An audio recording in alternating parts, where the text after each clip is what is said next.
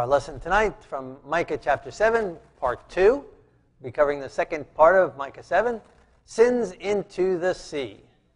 Micah 7, starting at verse 11, which is carryover from the first part of the chapter. It's kind of a, a bridge verse.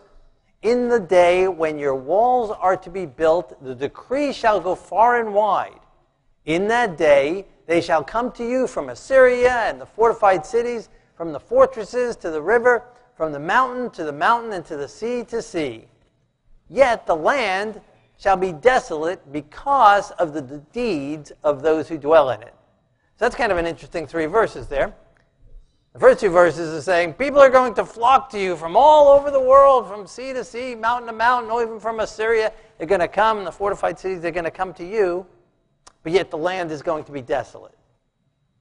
And like I said, it's a carryover from from uh, the first part that we looked at the other week, uh, first part of the chapter, which talked about um, the sons betraying the parents, parents betraying the children, and brothers betraying sisters, and sisters betraying uh, brothers, and, and, and, and fighting against each other, um, and the Lord's day of his wrath coming in judgment, old judgment scene upon the wicked.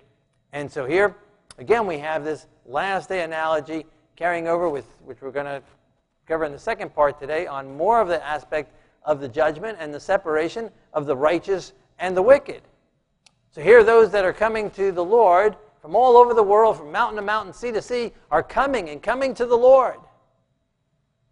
And that describes the Lord then taking us to heaven and leaving the earth desolate. The earth will be empty because the wicked will be destroyed. We'll see that a little bit more as we continue on. Verse 14 Shepherd your people, praying to God. Mike is praying to the Lord, calling the Lord to be the shepherd. Shepherd your people with your staff, the flock of your heritage who dwell solitarily in the woodland, in the midst of Carmel. Let them feed in Bashan and in Gilead, as in the days of old, as in the days when you came out of the land of Egypt. I will show them wonders. So Micah prays the Lord, and God promises, just as I took you out of Egypt, again the deliverance, out of bondage, and into the promised land. So again, that last day analogy of taking us from this earth and taking us to heaven. God will protect us. He will take care of us as He's praying through this troublous time when people are betraying one another and people are turning their backs on you. Shepherd us, protect us, guide and direct us, and help us. Be with us through the storm through the troubles.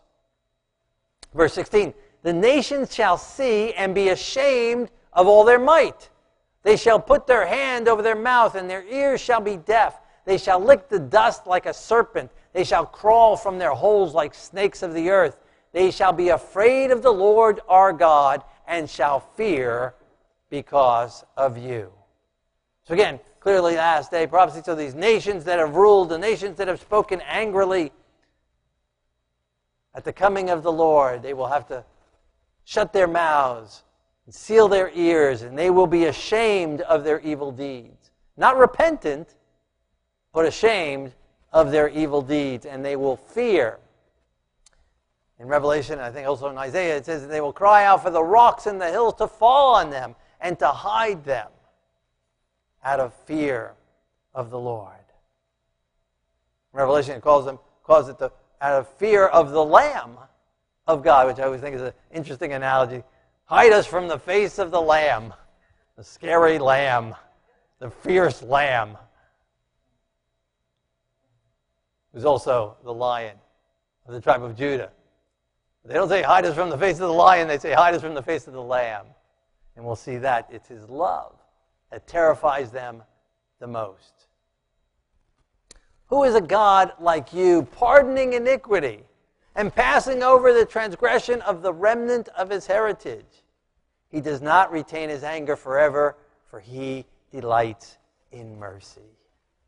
The Lamb of God, who delights in mercy. Yes, he is the lion of the tribe of Judah, but he prefers to be the Lamb of God, who taketh away the sin of the world. He's able to do both. He's able to be the judge, He's able to come with wrath, he's able to destroy the wicked. But he loves to pardon iniquity, not retaining his anger.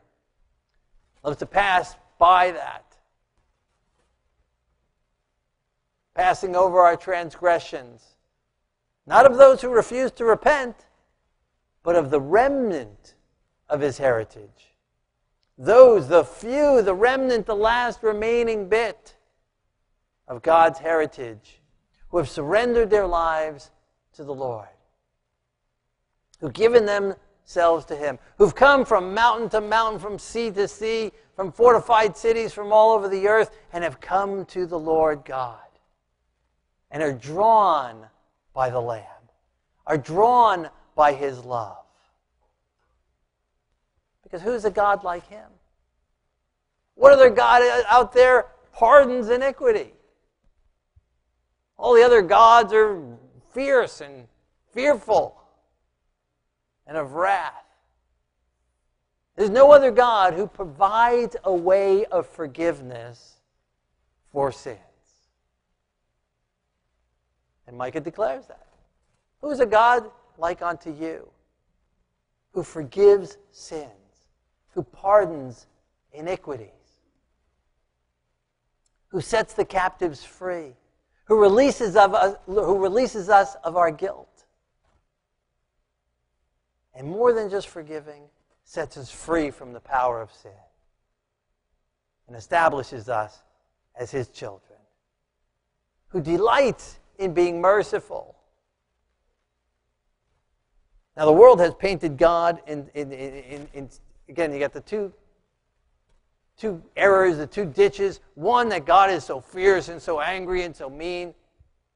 But the other, that he is so just loving that he just opens the door to just everybody and anyone. That he doesn't care what we do, he doesn't care how we live, he doesn't care how we treat one another. He just forgives, and not a biblical forgiveness, but just a closing of his eyes, shutting of his ears, and saying, I don't want to know about it. I don't want to hear your complaint whatever. You're good, I'm good, we're all good. It's all good. That's not what it means when it says he pardons iniquity and he delights in mercy.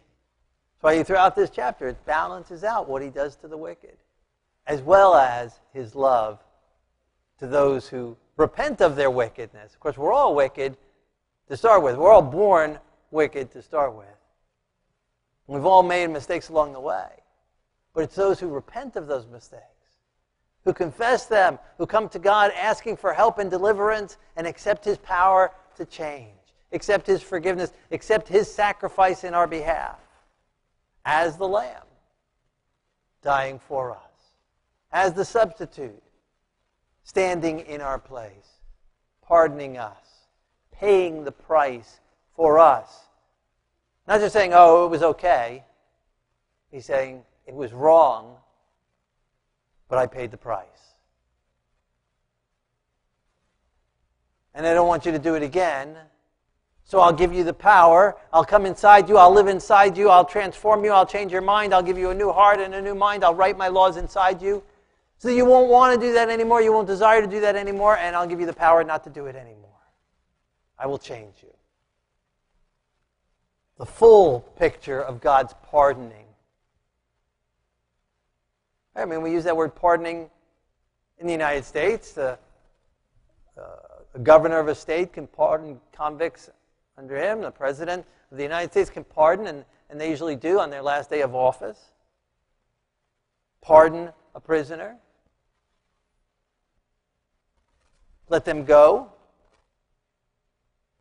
But the expectation is not that they're going to continue and just do the sin again, that they're going to do the crime again. A wise president or wanting authority to pardon someone would pardon it based on, I'm not saying they do this, but would pardon based on that the person has shown reform in their life. That they've shown sorrow and, and a desire not to continue in that way. Not just for political reasons. That would be under, of course, under an ideal setting. But God doesn't pardon us so that we continue in sin. He pardons us to set us free from sin.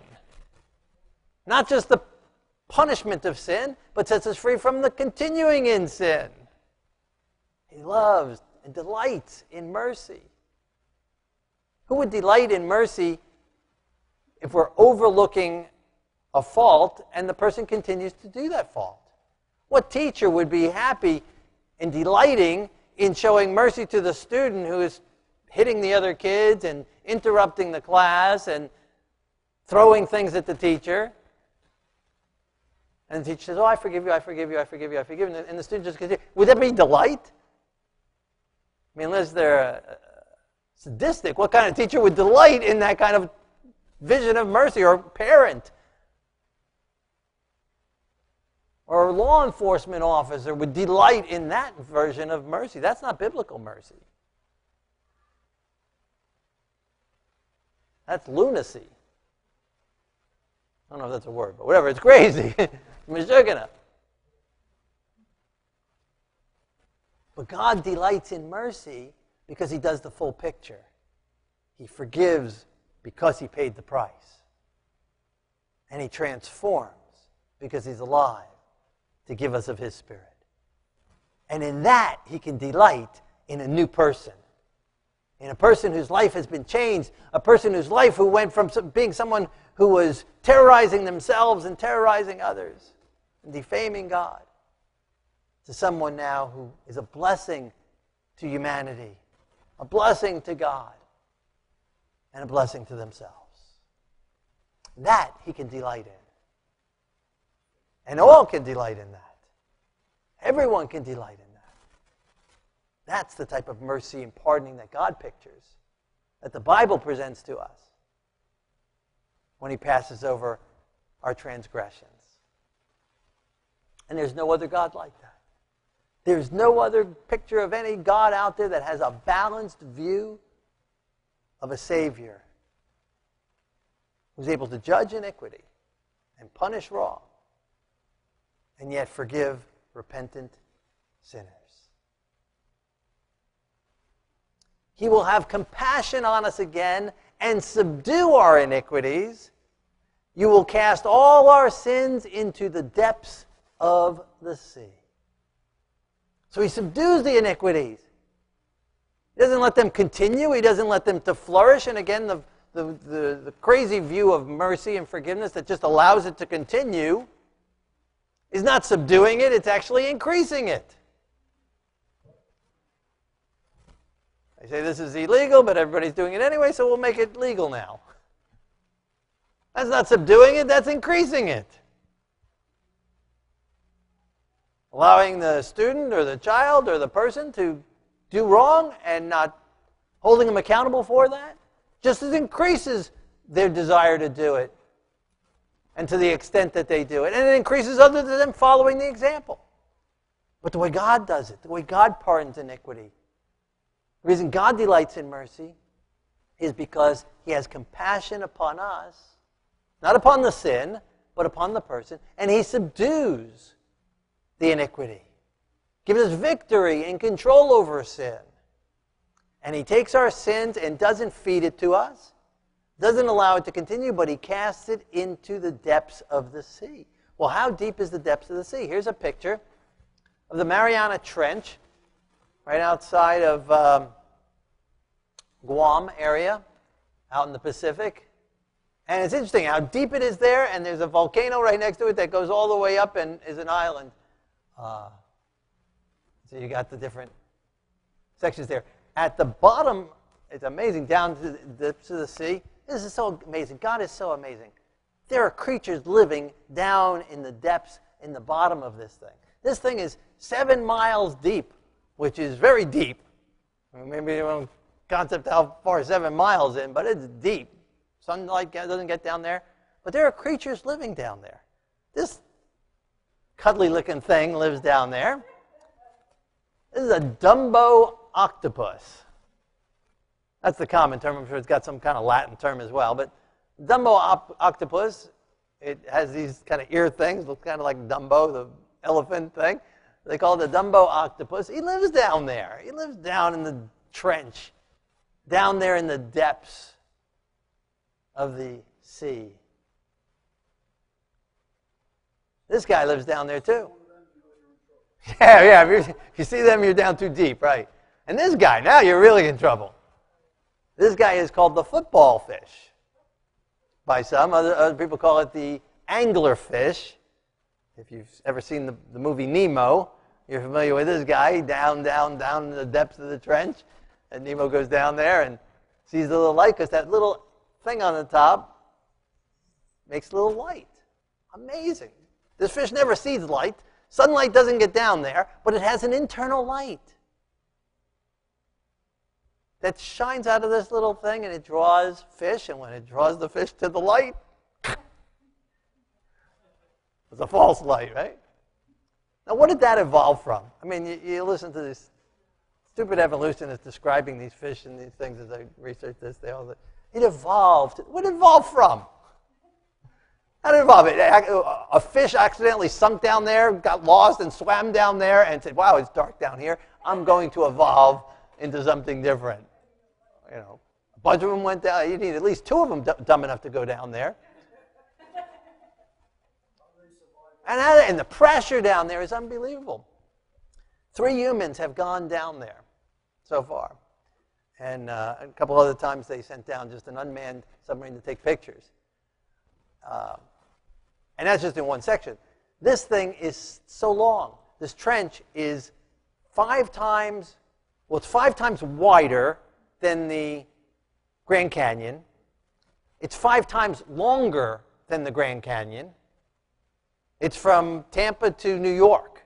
That's how long the trench is. So these five or so things that they sent down there, the three humans and the, and the other couple or however many more, is not surveying the whole thing. They're just dropping it down in one section. When the humans went down, they were down there for like 20 minutes, and they went, took four hours to go down, three hours to go up, because they were saying, "Get me out of here!" but they were only down there for about 20 minutes, so they spent a lot of time down there. one guy I was down there, he said, "Well, one window cracked." Unfortunately, water didn't get in, but it, it, it broke the window. Cracked the window anyway. And, uh, and, another guy said in the other submarine that he was down in that the whole thing went in three inches. The front window came in three inches. The whole thing just crushed. Uh, so yeah, the, the, pressure down there. So how could something evolve down there? Something goes again, swims down there, and then its offspring is going to be mutated to be able to handle that kind of pressure. It wouldn't survive to even have a child. So it mutated up on the, uh, you know, in the, in the high seas. That mutated, oh, I can handle a lot of pressure. I'm going to go down there and show it off. And you'd have to do that for every single creature down there. And there's a bunch of creatures down there. Each one of them would have to have this amazing transformation take place. And be able to live in the dark, to be able to catch fish in unique ways, be able to handle pressure. So many different mutations would have to take place in every single one of these creatures just to survive down there. And then they'd have to find their way down there because obviously they didn't grow down there. There's a, a single cell uh, organism, amoeba, whatever, uh, that's four inches long that they haven't found other than down there. One person even said, human uh, life might have started down there. Well, then how did it get up? How they say, hey, you know, let's try it up there and, and be able to then take non-pressure? Anytime they bring these up, they die because they can't handle outside the pressure. I guess they explode. I don't know what happens to them, but well, there is one. I didn't put a picture on there. It's this funny looking thing. It looks like a, a kind of like a human. It's got this kind of big nose, this big uh, lips, uh, because it blows up when it comes up because it's used to the pressure holding it all together looking normal. And then when they bring it up, it just bloops. blobfish. Anyway, so yes, so that's down there. These things are down there in the depths of the sea where God places our sins. Down to the depths of the sea. Another guy said they saw your sins down there, but again, they didn't search the whole trench yet. they only got that one little section that the submarine dropped down to. And, and the thing is, again, from Tampa to New York, it's pretty big. Pretty long. So it would be forever before they searched that whole thing out. And the only creatures they saw, again, is in that section. And just because those creatures were in that section, that doesn't mean those creatures are all the way along. Any more than the creatures we have in Tampa or the plants we have in Tampa are the exact plants they have in New York or the creatures they have in New York. So there could be something else all the way up on a different part of the trench that they haven't even seen yet, other than where they've sunk their few different expeditions. Down into the, how deep? Okay, how deep is the sea?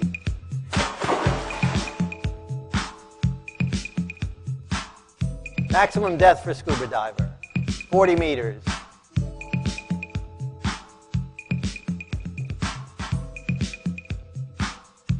Height of the Eiffel Tower, 301 meters. Depth that a blue whale can dive, 500 meters.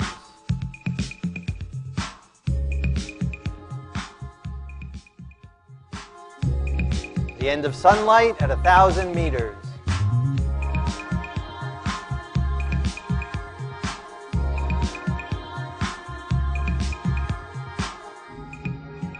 The lowest point of the Grand Canyon, that's a mile, mile down.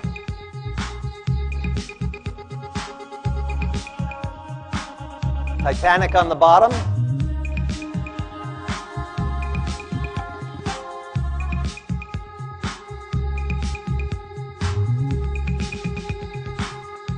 Eight thousand eight hundred and fifty meters, the height of Mount Everest turned upside down. That's five miles, give or take, five and a half miles.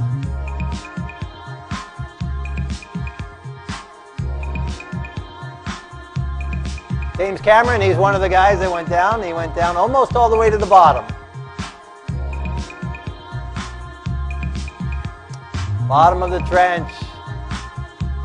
11,000 meters down. Pretty deep, huh? Yeah, a lot of sins to fill that up. That's right. I think that made it look a lot deeper as it is than seven miles, right? You can't picture seven miles, but so it's deeper, to almost two miles deeper than Mount Everest would be, the height of Mount Everest from the top to the bottom. As deep.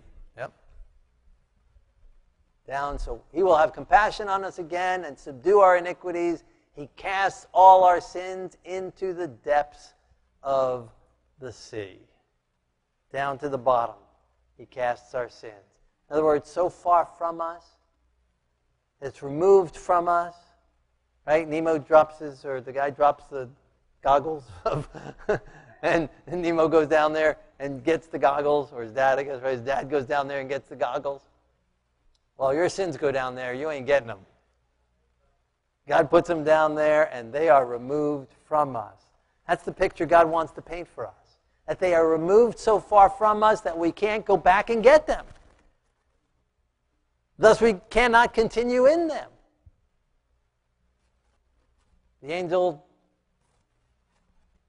told Miriam and Joseph that they should call their child Yeshua, for he will save the people from their sins. He doesn't save us in the sins, he doesn't save us continuing sins, but he saves us from the sin. Someone saved you from drowning it means they pulled you out of the water. They don't just drive, float by and say, it's all good. You're okay, I'm okay. It's not too deep. Keep treading. Throw you a biscuit. Then they save you from the water by taking you out of the water. He saves us from the sin by taking us out of sin. There was a guy in a congregation once, and he just used to love to praise the Lord and amen and all this. And, and there was a dentist in the congregation. It just irked him. He hated that. He was more of a quiet type. And uh, this guy would always seem to sit next to the dentist or near the dentist. Even the dentist would move to the other side. It seemed like that guy would move then too. Always praise the Lord, praise the Lord, hallelujah. Oh, he hated it. He hated it. He'd talk to the minister and everybody. Oh, I hated it. He, man, quiet. Quiet that guy down. Well, the guy needed his teeth worked on, and so he went to his buddy, the dentist. And the dentist looks out and sees him in the waiting room, and he goes, "Oh man!" And there the guy is. Well, he heard him. He, he back, and the guy was reading his Bible, and he hears, "Praise the Lord! Praise the Lord!" And he goes, "I recognize that voice." And he looks out there, and sure enough, there's the guy. And thinking, "Oh man, now he's in my office. He's following me everywhere. He's gonna turn away all my patients." What am I gonna do? So he goes out there And he says, Here, look, there's some interesting articles in this National Geographic I want you to read. And uh, so if you can read these, and we'll talk about them when you come in the back, because that'll shut him up. So he goes back in the back, he hears, Praise the Lord, praise the Lord. Goes out there and says, What are you praising the Lord in the National Geographic?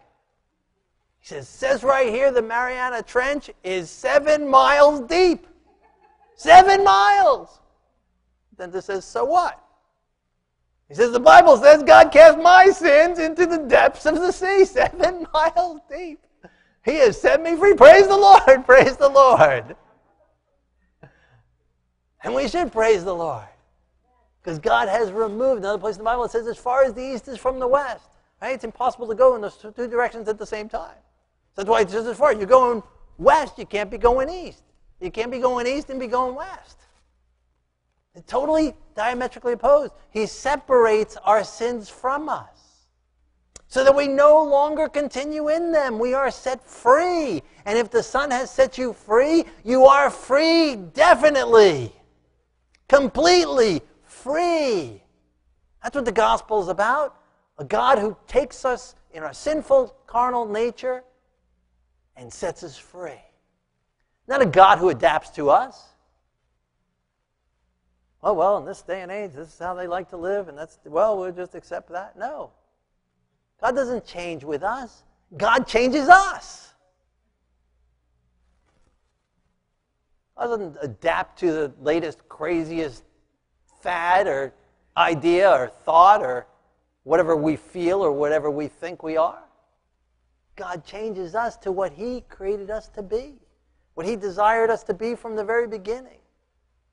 He changes us, we don't change Him. He takes our sins and He casts them, and this is a beautiful picture. He washes them away out into the sea, kind of like tashlich. Take the bread and cast them into the sea and removed from us at Rosh Hashanah. The symbolism that they've taken and they float away and they float down out into the Pacific and down into the depths of the sea. Let them fish you down there or something. Gone. Removed from it. Let the, the Dumbo octopus eat it up or whatever. It's removed from us. Gone from us. Maybe that's why those creatures down there are so weird looking. all they're dealing with all our sins down there, maybe. I don't know. Or maybe God has a sense of humor, and God is an amazing God, an amazing creator, and he loves diversity and is not only a great creator, but creative. He loves to create different things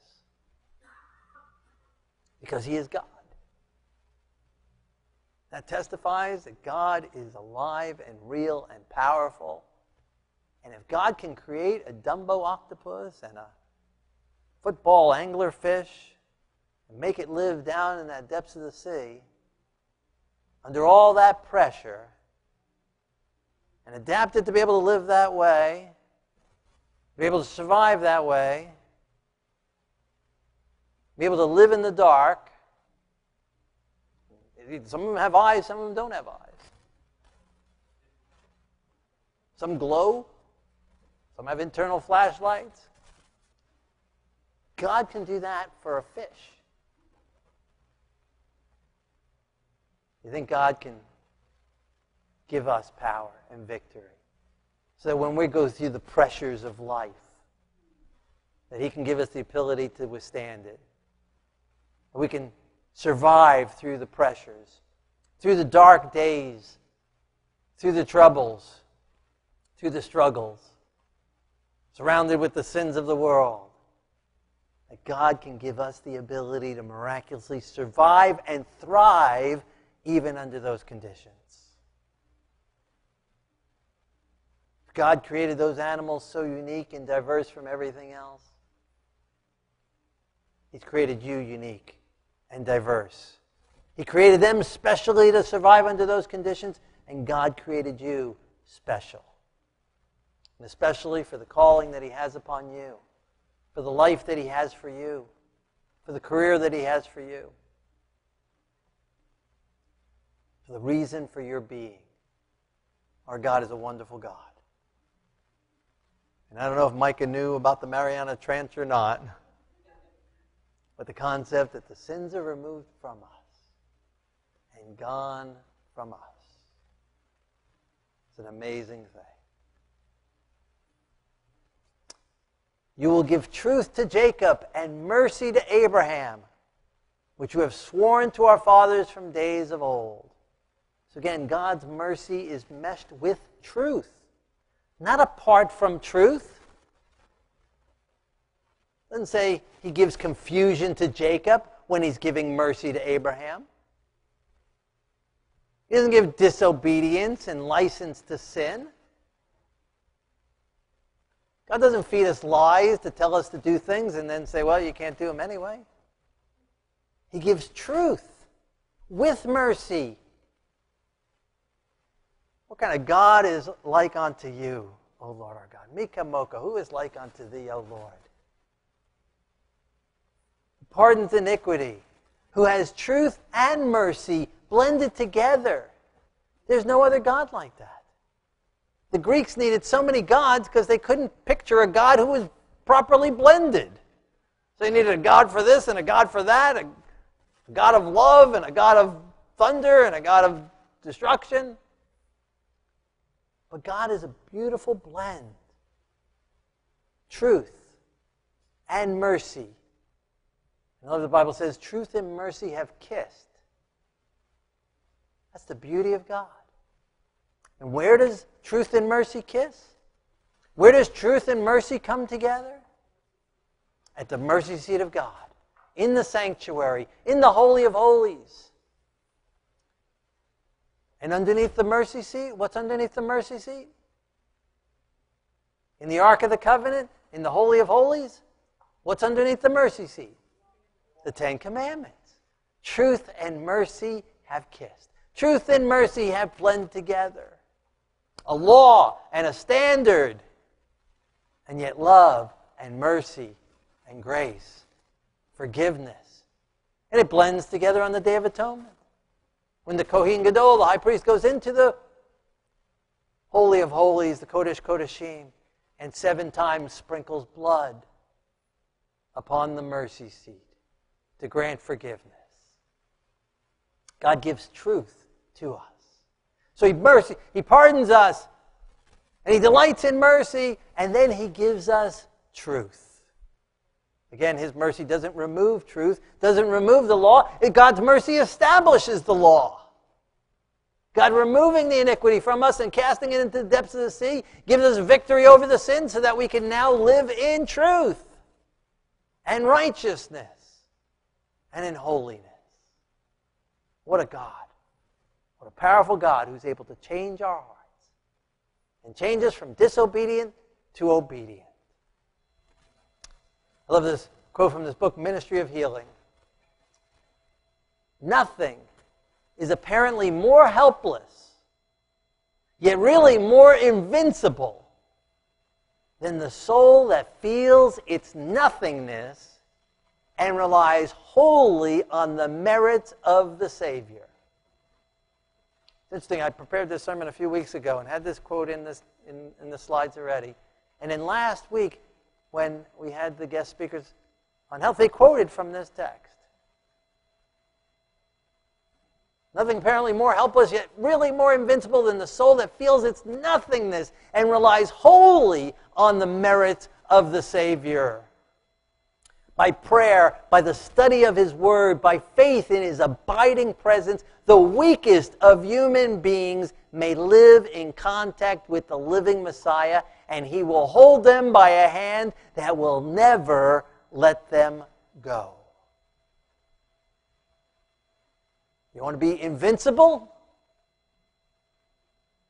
Then realize you're nothing. Nothing is more invincible, yet apparently more helpless than the ones who feel their nothingness. I can do nothing but rely wholly, completely, 100% on God. He's taken our sins away. In us is no good thing, Only in Him. Him dwelling in us. And by praying and studying, by faith, holding on to Him, and He will hold us and will not let us go. Nothing more invincible than that. Want to be invincible? Go through the judgment? Live to the end? Translate it to heaven? Make it through the time of trouble when brothers and sisters are deceiving one another, spouses and parents, children? Nothing more invincible. Sensing our nothingness and relying wholly upon a Savior who has pardoned our iniquity and has filled us with His truth.